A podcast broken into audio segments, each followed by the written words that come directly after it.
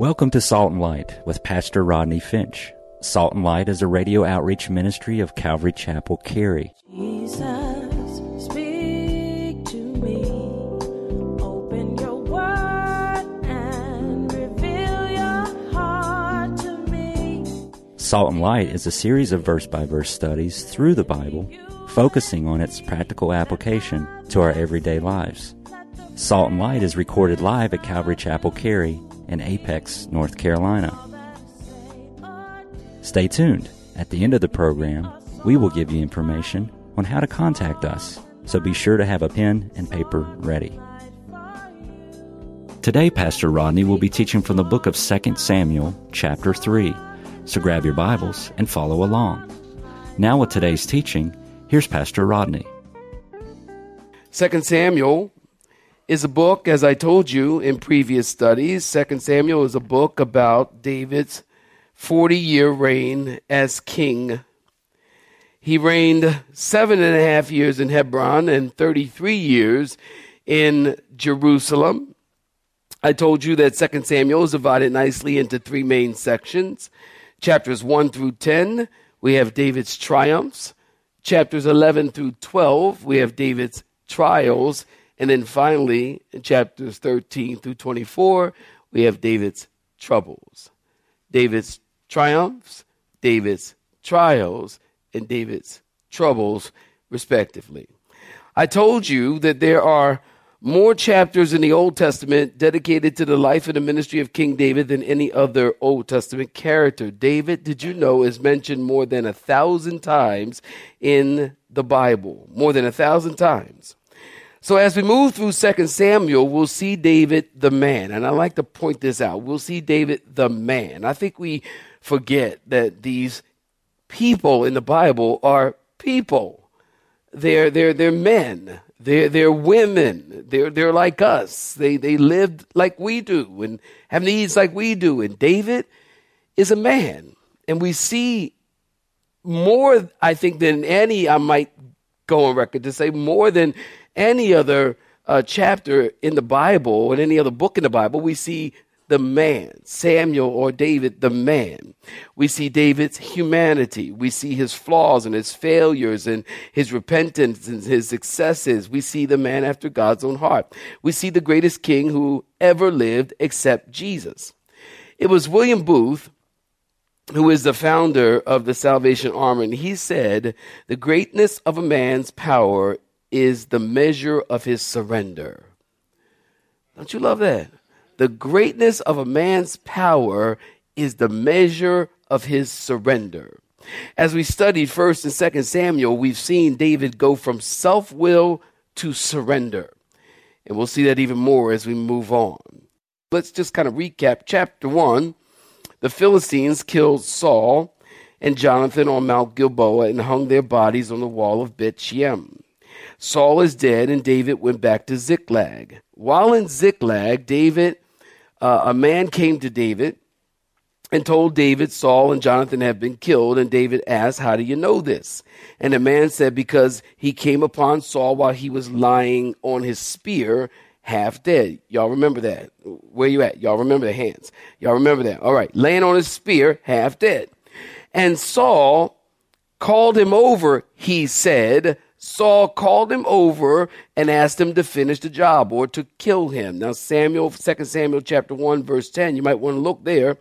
Verse 10, the man said he stood over Saul and he killed him. And then he said he took the crown and the bracelet and he brought them to David.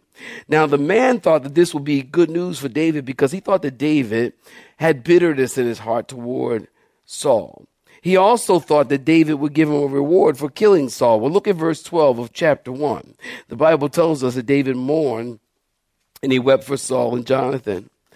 In verse 14, David said, Why weren't you afraid to touch the Lord's anointed? Y'all looking at verse 14? Why weren't you afraid to touch the Lord's anointed? And David told one of his men to go over there and kill him. Now, in chapter 2, David is becoming the king that God has called him to be. Again, he's getting to that point of surrender. Look at verse 1 of chapter 2. David asked God, And that's why we know that David is getting to the point of surrender and he's kind of moving to that point. And again, David is a man like we're men and we, we do the same thing. I mean, when you first become a Christian, you're not at the place where you're completely surrendered to God. You're still dealing with the flesh. You're still uh, getting rid of old friends and getting new ones. Say amen. Because uh, I don't know how many y'all know you can't keep the same friends when you become a Christian. You got to change all that. Right? And no, you're not going to lead them to the Lord by hanging out with them at the club.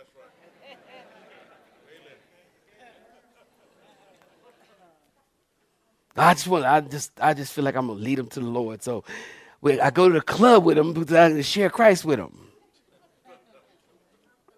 No, you don't and it's not going to work. It doesn't work like that. You have to change. And so we all get to that place and we all go through those stages as this process of uh, progression as we um, walk with the Lord and as we live our lives for the Lord. We go through these stages. David, no different than we are. And David, uh, 2 Samuel chapter 2, verse 1 tells us David asked God. That's important. God, shall I move to any city in Judah? And God said, Yes. And David said, Which one? Where shall I go? And God said, Go to Hebron. Now I want you to look at verses 8 through 11 in chapter 2. Abner took Ishbosheth, Saul's 40 year old son, and brought him to Mahanaim and made him king over northern Israel, including the tribe of Judah. Ishbosheth means man of shame man of shame. Ishbosheth was crowned by the general Abner, but never anointed by the Lord. And we'll see that more tonight. Abner has his own agenda and his own ambition. I want you to look at verse 13 and 14 of chapter 2. Joab and the servants of David were sitting by the pool and a contest. They decided to have a contest of some sort and, and Abner challenges Joab to a sword fight. Well, in verse 14, the fight is between 12 men from each side.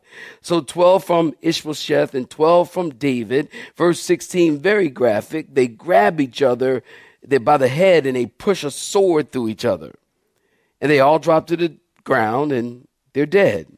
And the field, they called that place the field of sharp swords. For the battle was hot and heavy, and David's men came forth as victors. Well, look at verses 18 through 23. Abishai, Joab, and Asahel are brothers. Joab's brother, Abishai, was killed by Abner.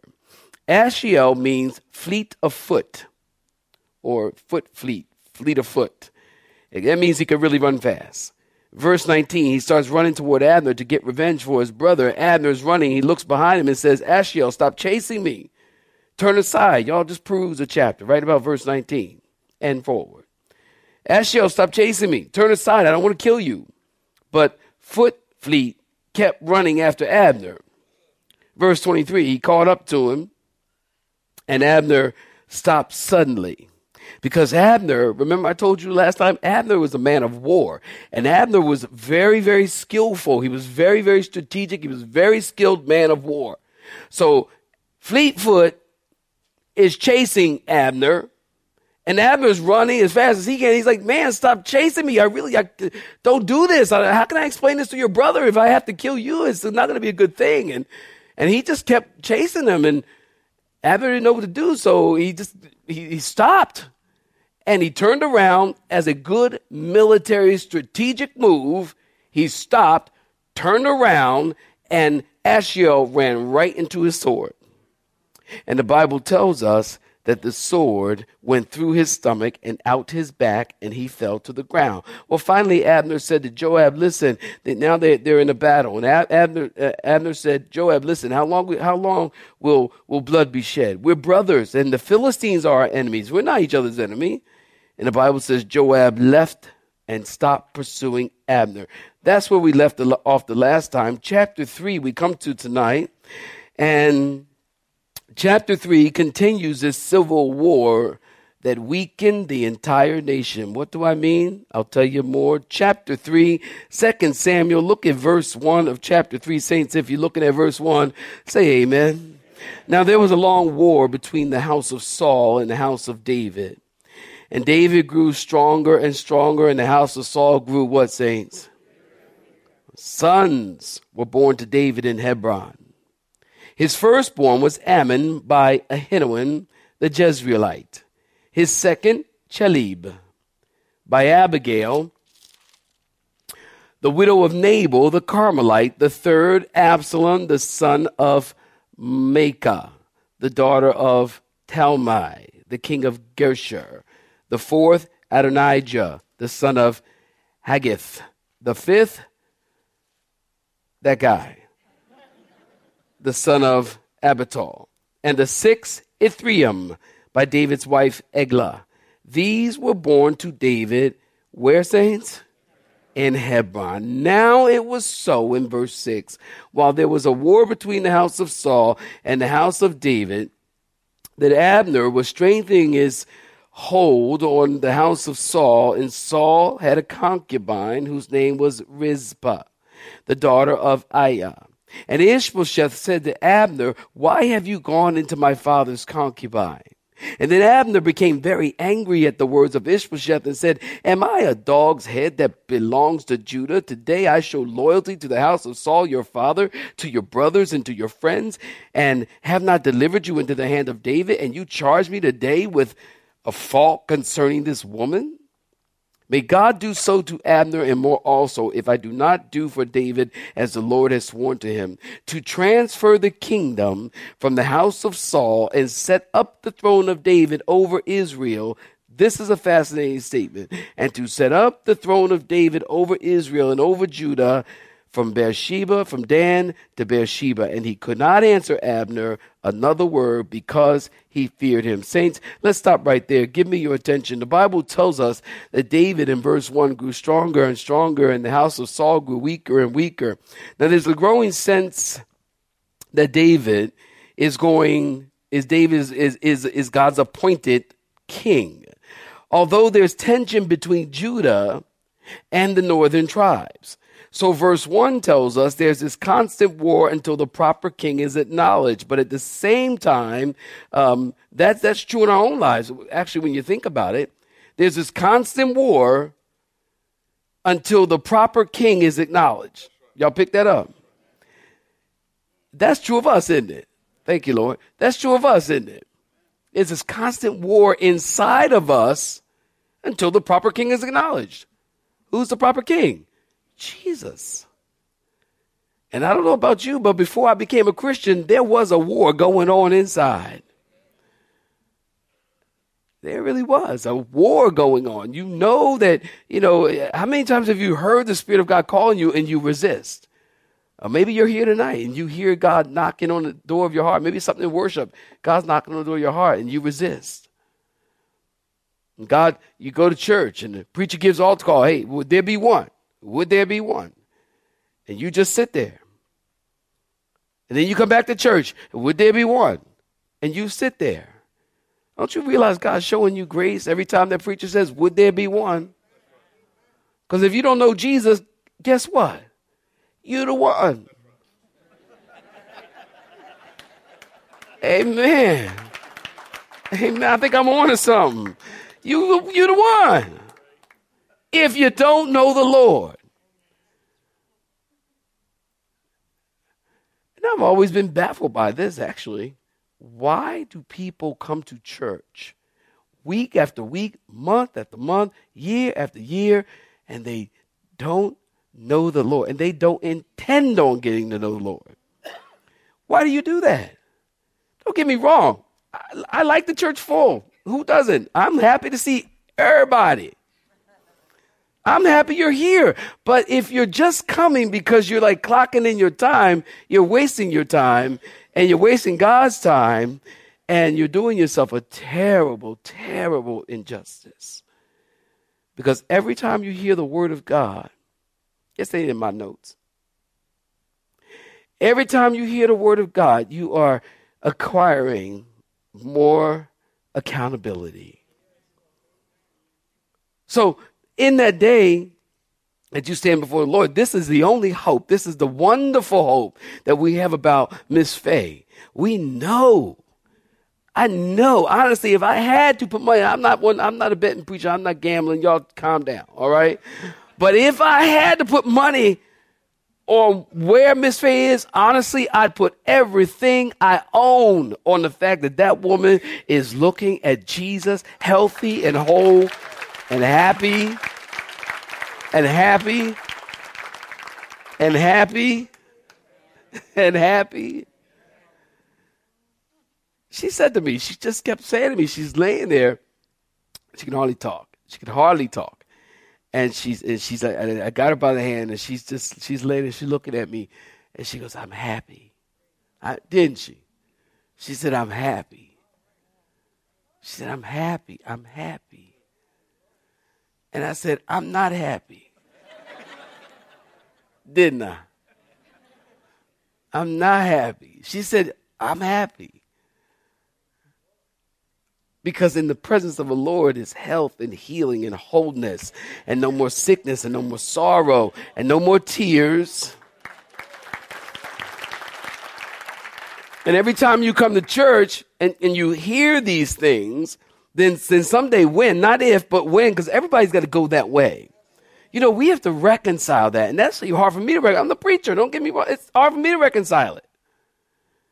We all have to die. Don't you, do y'all not get this? Everybody has to die. Whether cancer takes you, or you get hit by a bus, or life, old age, you just stop breathing. Your heart stops. I told you I want to die in the pulpit. I really do. I know it would be really creepy for y'all. It would be really, really creepy if while I'm preaching, all of a sudden I just go. And I'm standing, y'all be like, is he, he sure is tired. He's tired. Man, he's, he need to get some rest. And I'll stay here for like five minutes. Somebody come up and go, he dead. he ain't tired. He's forever asleep. we all got to go sometime. And yes, it is hard when people leave. I, I don't remember. Um, I don't remember death being so hard for me. Matter of fact, it never has been. Never. I've honestly buried a lot of people. Unfortunately, I have buried a lot of people. And I don't ever remember feeling this way empty, vacant. Like something, Sunday, third service, something will be missing.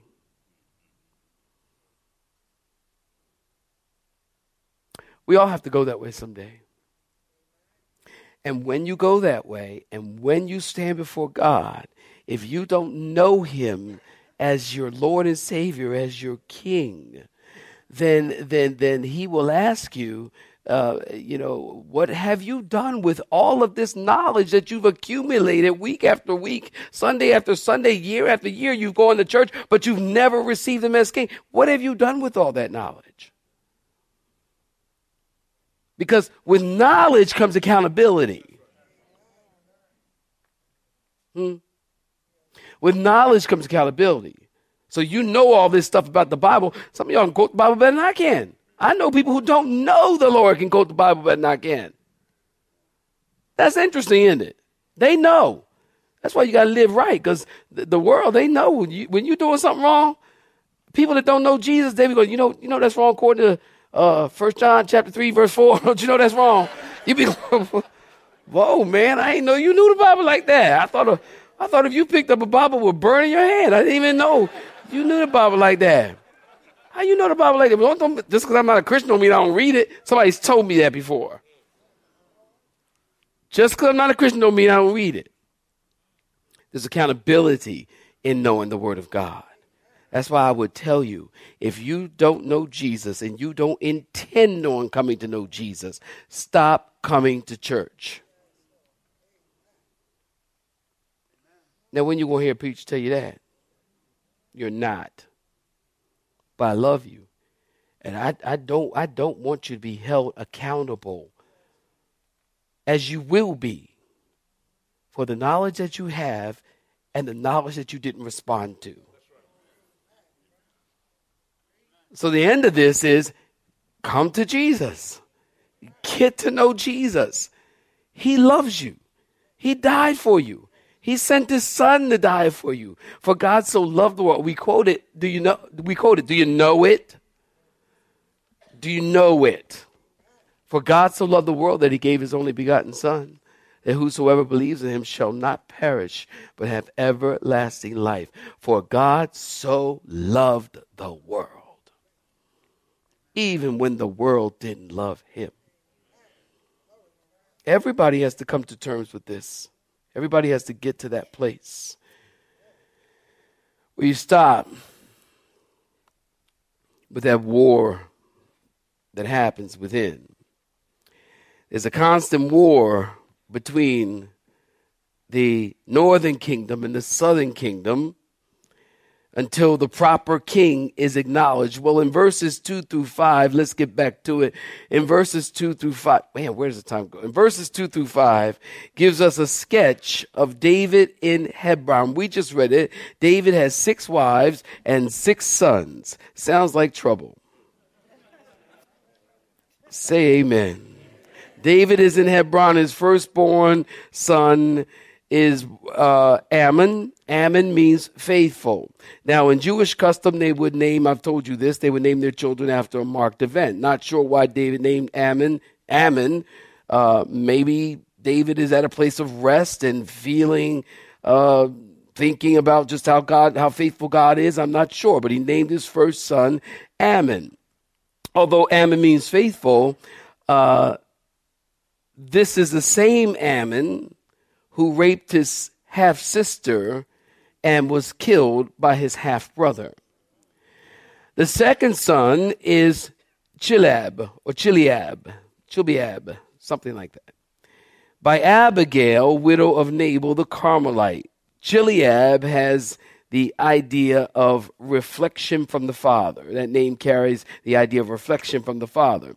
The only other place that he is mentioned in the Bible is in 1 Corinthians chapter 3, pardon me, 1 Chronicles chapter 3. Uh, many Bible scholars believe that he died young, and that's why we don't know that much about him, and we don't hear that much about him in the scriptures. Um, nothing comes of him. The third son is Absalom. Absalom means father of peace. Um, not sure why he named him um, Absalom, father of peace. His life was anything but peaceful. He murdered his half brother and led a civil war against his father David and tried to kill David. You know that. Now, let me tell you a little something interesting about Absalom. Absalom is the son of, according to the scriptures, Maacah. In 1 Samuel chapter 27, you can read it in your own time, but David, get this, had returned from Ziklag and he went on a rage and or raid and he came to the Gergesites. And he didn't leave a man, woman, child alive in this area. When David raided these people, he obviously took a wife and he killed the king. He had he took a wife, this woman, Maacah, he took her and killed the king, and he had the son Absalom with her. And Absalom leads a revolt against his father, uh, as I mentioned. Interesting. Absalom is the one who, um, you know, tried to win the people over to himself, and he would tell, you know, the people they would come and see David for various problems, and Absalom would say, uh, "David's too busy," you know, He's come talk to me. He's trying to, you know, overthrow the kingdom. Come talk to me. You know, you call David, he never picks up. Come talk to me. I'll I'll listen to what you have to say. And and, and think about this. If David had never raided the Gergesites and met this woman, he would have never had Absalom. And that trial in his life, when your own son rises up against you, that in my book is a trial.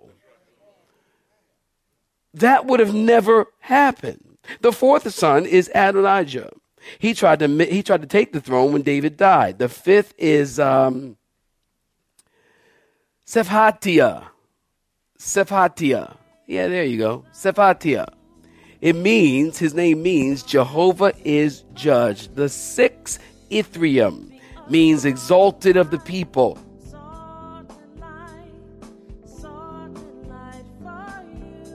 You. Have been listening to Salt and Light, a radio outreach ministry of Pastor Rodney Finch in Calvary Chapel, Cary, located in Apex, North Carolina. Join Pastor Rodney Monday through Friday at this same time. For information regarding service times, you can contact us at 1 800 293 0923. That's 1 800 293 0923. Or you may listen to today's broadcast in its entirety by visiting the media library on our website at do.